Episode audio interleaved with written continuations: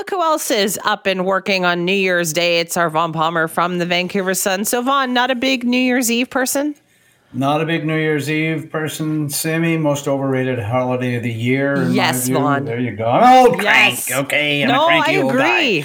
I sit here in Victoria in the basement and I grumble, right? So, uh, but uh, anyway, happy New Year, Simi. Happy New Year and, to you and too. happy election year because that's what we're headed into. And I do BC politics, and you and I are going to be busy talking about stuff up until election day, which the premier has told us many times. That's It's right. October the 19th, so I'm going to take him at his word and say that's when we're going to be voting. Only 10 and a half months to go. Now, I was surprised to see that on a Friday before New Year's, you know, we got this kind of uh, quite unexpected decision from the BC Supreme Court that really kind of upended some things.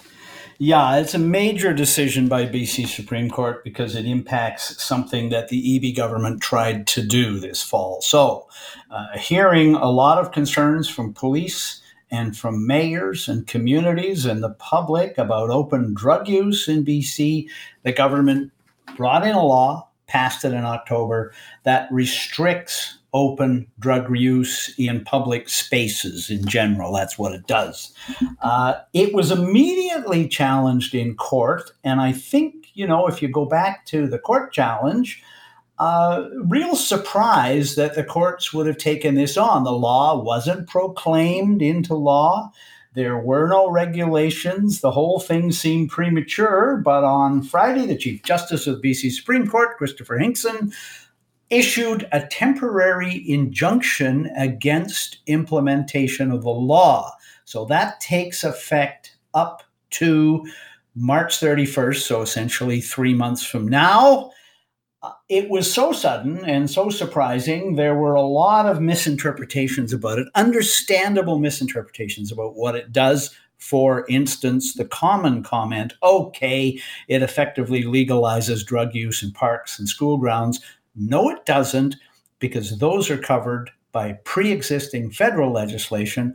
They were not the subject of the court action, so it is they're still covered by the existing federal law. What's been suspended is the provincial law, Simi, and the provincial law hasn't been was passed. It hasn't been proclaimed into law because the province hasn't ready to do that and they haven't produced the regulation. So it's in abeyance, I guess. It's been put on hold. It has certainly sent the Eby government back to the drawing board to go, what does this court decision mean? How do we deal with it? And here's their first challenge for 2024. Okay, but you make a very, very important point here because we had a lot of municipal politicians getting very upset over the weekend. But the point is, nothing has really changed as of yet. Nothing as of yet, but again, and I've now gone back and read the judgment in this case twice. It's posted online, the BC Supreme Court site. It's not long. Uh, it's written in relatively plain language for a court judgment. And if you read through it and you see why the judge thought it was necessary to jump in right away, some would say prematurely, you look at what concerned him, it's going to be very tough to reconcile the law as it's written, its regulations, which we haven't seen, with the judge's concern, because there are major, major concerns, the judge says. Uh, first of all, he's concerned that the effect of the law by essentially outlawing drug taking or restricting drug taking in public spaces, um, such and such a distance from a playground, such and such a distance from a park, doorways, other public spaces, that he's concerned, the judge is concerned that the effect of that will be to drive drug use underground and put lives at risk. Because if drug takers uh, take drugs in isolation, there's not just the issue of stigmatizing them, but there's also the issue of if they have an overdose, there's nobody there to look after them. So that's the first concern. His second concern is also a challenge to the provincial government. The judge says, yes, we have, um, I think the number is 47 uh, safe injection sites in BC. They're mostly in cities. Only some of them are available uh, around the clock and staffed. and he says the if if users don't have safe supply places, safe injection sites to take their drugs, again, their lives are at risk. Many of them don't have uh, private spaces of their own, they don't have a place to go. And now you're saying the police are going to harass them if they try to take drugs in public spaces. So again, the judges, the judge, this isn't a final decision by any means, Simi. But if you read through that, you go, it's going to be a real challenge for the New Democrats to address this because essentially the judge's ruling hits at two of the fundamentals of the current situation driving people underground to take drugs, lack of safe spaces for them to take drugs in isolation publicly. Right. All right, we're talking with Vaughn Palmer for the Vancouver Sun this morning about the surprise decision by the BC Supreme Court that really calls into question now what is going to happen with these spaces where public spaces where you're not supposed to be consuming any drugs. And so there was a lot of political reaction to this as well, Vaughn. Yeah, there's been a lot of reaction and it's still coming in because, you know, it was over the, the New Year's weekend. Uh, the decision came down on Friday. So let's see. Uh, the mayors of the province, so far, the ones we've heard from, I would say collectively, are appalled. Uh, Mayor of Vancouver said, oh, he respects the courts, but he wishes they would revisit this thing. Uh, Brad West, uh, the usually outspoken Port Coquitlam mayor, I think spoke for a lot of members of the public, sort of shocked and appalled at this. Mayor of Victoria, who uh, is on the left, said she still supports the provincial legislation on this and hopes that it can survive. So that's the mayors, and I think the mayors speak for the public. In fact, the thing I would say to the people out there celebrating this decision, um, the reason the provincial government enacted this, these restrictions on open drug use was to shore up support for decriminalization. Public support for decriminalization has been unraveling because of the chaos it has led to in public spaces it's all very well to say you want more safe injection sites. Uh, from some of the coverage, Simi, you don't want to live next to one of those, right?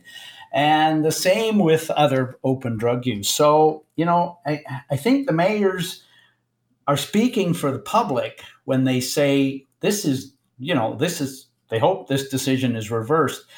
I think it is going to, if this decision survives and stands and you can't restrict open drug use, in public spaces, that's going to undermine public support for the experiment in decriminalization. And I think, Simi, that was the provincial government reaction.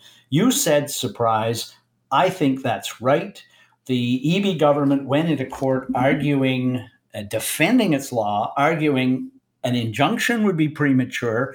I think they expected to win the case. I think they were shocked that they didn't and they're now trying to figure out how do they proceed. They could enact the law, proclaim it into law, proclaim the regulations, and try to defend them in front of the judge because the case would resume after the injunction. Uh, they could try to elevate it to a higher court as a court challenge. But I think really um, this is a government that did this, Simi, because they recognize public support for decriminalization is unraveling and they see this decision as likely to make it worse. Well, yeah, and you're right about that because there were a lot of people on social media talking about this, saying, you know, advocating that, oh, yeah, this is a great decision. But that doesn't mean that they're going to get what they want either. No, it doesn't. So uh, the BC United opposition, uh, sort of an easy response, I would say. Their response was, uh, look, uh, provincial government rushed into this. Uh, they didn't do a good enough job defending their decision. Uh, the legislation is flawed. Uh, I don't know. I mean, yes, I guess you could say that, but I think, as I said, the government's intentions were clear here. yes, it took them a while to implement it. They haven't done it yet fully, but really, this is an out of the blue court decision, an injunction that was granted that I think surprised many. The really interesting political response was from BC Conservative leader John Rustad.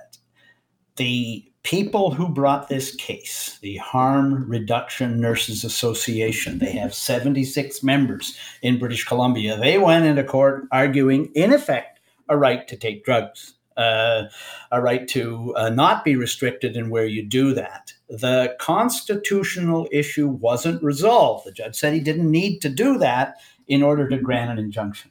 John Rustad comes out and says, if I become premier, I'm going to use the override clause in the Constitution to preserve this legislation. He says you got no right to walk down the street chug a lugging a six pack of beer, and you've got no right to take drugs anywhere in public spaces in BC. So that is going to be a political battle line, I think, if this thing sustains through the year. We don't know if it will.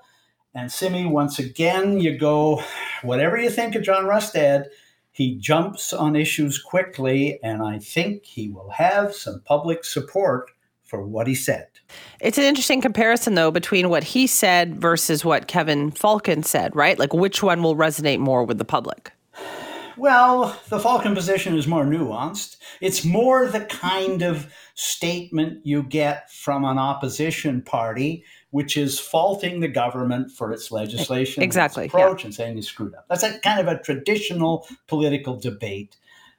Rustad takes it to a new level. And, you know, there's been long been a kind of, you know, the, the, the third rail argument, you step on the electric rail and nobody wants to do that. There's been an argument in Canada, you don't use the notwithstanding clause. You don't use the override clause in the Constitution. We're starting to see that argument unravel. You've seen the Premier of Saskatchewan, Scott Moe did it, and an education case. And the, the public is going, hey, the clause is there. Uh, not everybody, obviously. The clause is there to be used. Why don't you use it? And uh, look, uh, I think Rustad uh, will get some support and attention for this. Uh, people are going to say, uh, well, maybe this is a case where you'd use it. Now, premature. We haven't gone through the whole process. It's a temporary injunction. It may end up in a formal court case. There's all kinds of things can happen but it sets the tone for an election year, Simi, where I think we're going to be looking at how far can John Rustad take this uh, populist approach to the political debate against the more traditional approach of BC United. Okay, so what is the next step here? What happens now? Uh, the next step is to hear from the provincial government on what it's going to do. It could, I think, the next thing they're most likely to do is to proclaim the legislation along with the regulations and draft the regulations in a way that tries to address some of the concerns of the judge. They could then go back in front of the same judge later this year and say, We heard you, Your Honor. Uh, we understand your concerns. Here's how we've addressed them we think our law should survive the challenges because of this, and they might win that. They could hope to win it. And if they do win it, then the case goes away for a while. Hmm. Uh, if they lose that, then we're into some uncharted territory, Simi. The case could end up going to the highest court in the land, and that could play out over a period of years, not weeks and months. Oh boy. All right. Vaughn, thank you for that. Happy New Year. Bye bye, Simi. Happy New Year.